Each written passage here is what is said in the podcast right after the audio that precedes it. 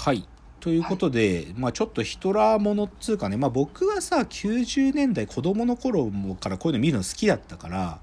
うん。その当時見てた番組って、あの、関口宏がやってた知ってるつもりって番組とか、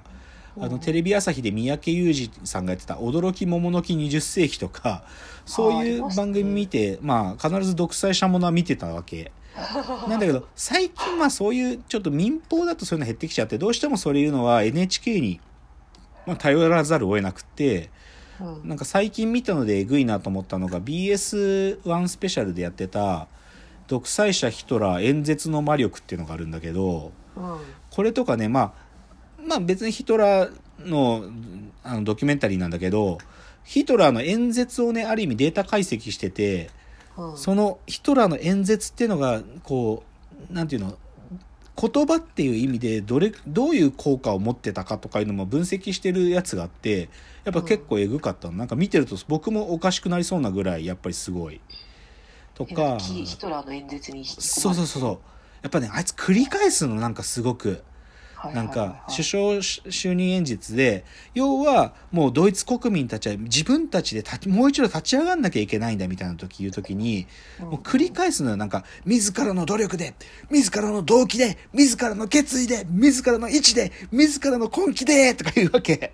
これまあドイツ語で「アイジン・アルフェルト」とかなんかずっとずーっと言うんだよね。この感じがもうすごくてやばい。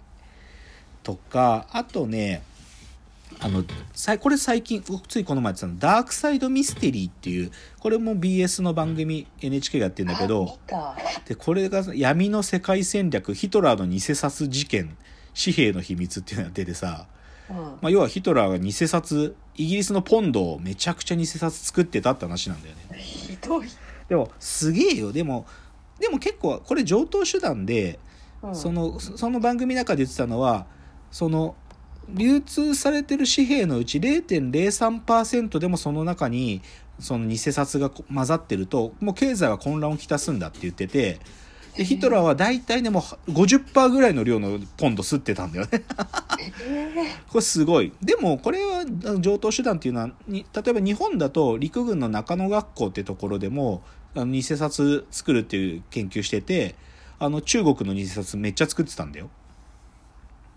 だからまあそうだ。それだこれ結構あるある。そのー。世界戦征服を目指すやつらのて敵対国へのこう新経済振興っていう意味での一つの手段。でえー。そういうことがねちょっとまとめられてる本っていうのがありまして ちょっと今日紹介した一一冊目の本がねこのね「独裁者のためのハンドブック」って本があるんですよ。最低、いや最低じゃないんだよ。これはねなんていうの？うん、こうまあ OB に書いてある文読むと「独裁と民主主義に境界はない」っつってそのもう古今東西なんかそういう政治的なやつ以外にも IOC とかマフィアとか実業家の世界も含めて古今東西の100を超える独裁者とし組織をケーススタディとして取り上げ金と人を支配する権力構造を解き明かした新視点の政治論っていうそう。面白そ全世界の独裁者及び独裁死亡者必見って書いてあるね。だから独裁者になるためのハウトゥーがまとめられてんだけどこれ実はでうも海外の人が書いた本なのねこれ。これまあだから翻訳僕持ってるの今翻訳版だけどこれねすっげえ売れたのよ海外でも。そうディクテー。ターズ・ハンドブックこれでねこれ見るとそのあその偽札をするっていうね偽造通貨をするとかいうのも書いてあるわけだからこれ見るとねだから大概のもうそれこそカエサルの時代のカエサルからその最近のカダフィとかもうまで含んであるからなんか独裁者になりたい人はこれ読めばいいと思うんだけどじゃあそういうまあちょっとそのヒトラーの邪悪さっていうのはどっちかというとそういうねまあ今までこう語られてきた側面あると。で、だけどねそれをなんかあヒトラーの悪魔性だけを強調するんじゃなくてやっぱり独裁者っていう存在がどういうものなのかっていうのを現代人の我々にねある意味追体験させてくるような映画っていうのがはい。今日ちょっと主題にもなっている「帰ってきたヒトラー」という作品があるんですよ。はい。これ知ってます？全く知らない。タタイトルだけ。タイトルだけ。うん、うん。まあこれはもともと風刺2012年にドイツで、まあ、ベストセラーになった小説なんだけどね。えードイツですごいですね。うん。まあ、現現代はね「彼が帰ってきた」っていうタイトルなんだけど、うんうん、でまあすごい単純に言っちゃうと2010年代にヒトラーがいきなり蘇っちゃうんだよね。そうタイムスリップしてきちゃうっていうかそそのさ最後そのソビエトから攻められてる時に防空壕にヒトラーは避難してたわけじゃない。うん。でその防空壕で避難してるヒトラーがその2010年代にヒューっていきなしこうワープしてきちゃうの。で。だからいきなしそのなんかね街でこう撮影してるテレビクルーの後ろ側にいきなりヒトラーがむくって立ち上がってきてで子供たちに「お前らヒトラー有限とか」とか言って「今どうなってる？敵奴らはどこまで来ている?」とかヒトラー聞くんだけど子供たちはうん「何言ってんの？おじさん」とか言って いう感じなの。つまりこれは現代に本物のヒトラーが現れちゃったって話なのよ。あそんな面白い話そうそうなんだ。でだから怖い話というよりかはコメディ完全コメディで。あそうなんだ。でね。怖い話なのかと思ってた。でこのはこのね映画のすごいところはねもうその舞台俳優さんを主役に使ってるんだけど、うん。そのヒトラーの完全もう身なりヒトラーにしてるんだよ。ひげも生やして、でそのヒトラー役なんだけどさその人をある意味現代に蘇ったヒトラーって物語を半分フィクションで描いてるのねで、もう半分をなんていうのかな。マジの現実のせそのドイツの全土の町にねそいつを連れ出してってその街中にそのヒトラーがいるのよ。でなんかそいつと町の人たちが喋るシーンっていうのがたくさんあるわけ。今の今の国の状況どう思うかねそう。今のドイツの状況どう思うかねとか町のやつらに聞いていってなんか移民が増えててなんか私たちの仕事がなくなってる。うんそれやはり問題だな。やはり国外の勢力をい。一刻も早く減らさねばならぬなとか言ってマジなヒトラーな感じ。でも町の人たちはなんかただの芸人だと思ってるわけよ。ヒトラーのモノマネ芸人が出てきてると思うから結構本音喋ったりするのよ。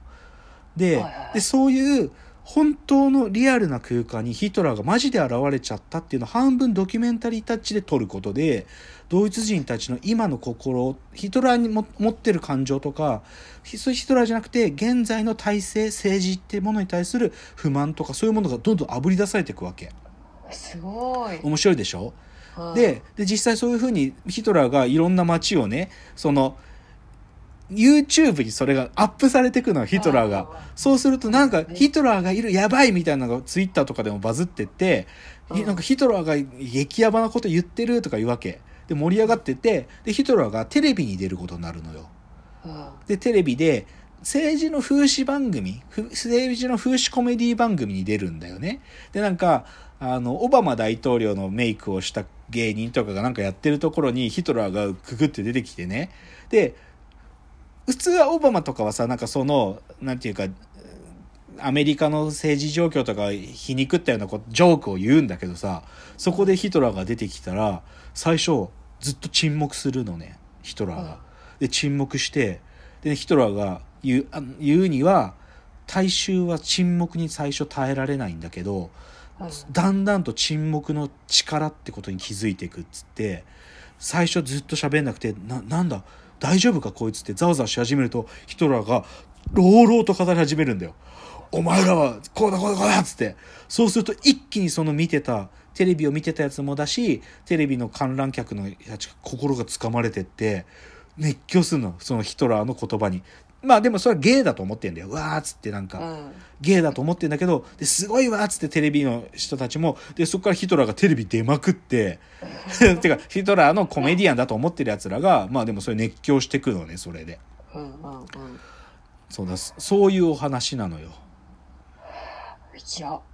えすごいでしょ。それでどうなるの？そう。でどうなるかっていうと、まあ、結論最終結末は描かれないんだけどうんうん。結末はねその現代に蘇ったヒトラーの映画を撮るっていうそのメタ構造である意味その作品の中で映画すら撮られちゃうってところで終わるんだけどうんでもちょっとだけある意味こういうメッセージっていうのが語られる部分は認知症のおばあちゃんおばあちゃんが出てくるのねそのさうんうん物語の中で。で認知症のおばあちゃんよくもう分かんないからうまく会話もできないんだけどそのヒヒトラーがその認知症のおばあちゃんの前に現れた時「お前!」っつって「お前が何人もの人を殺した!」っていう 急におばあちゃんが記憶が戻ったのかそう言ってはい。でそれで周りのやつらさ「ちょっとおばあちゃんこれはこ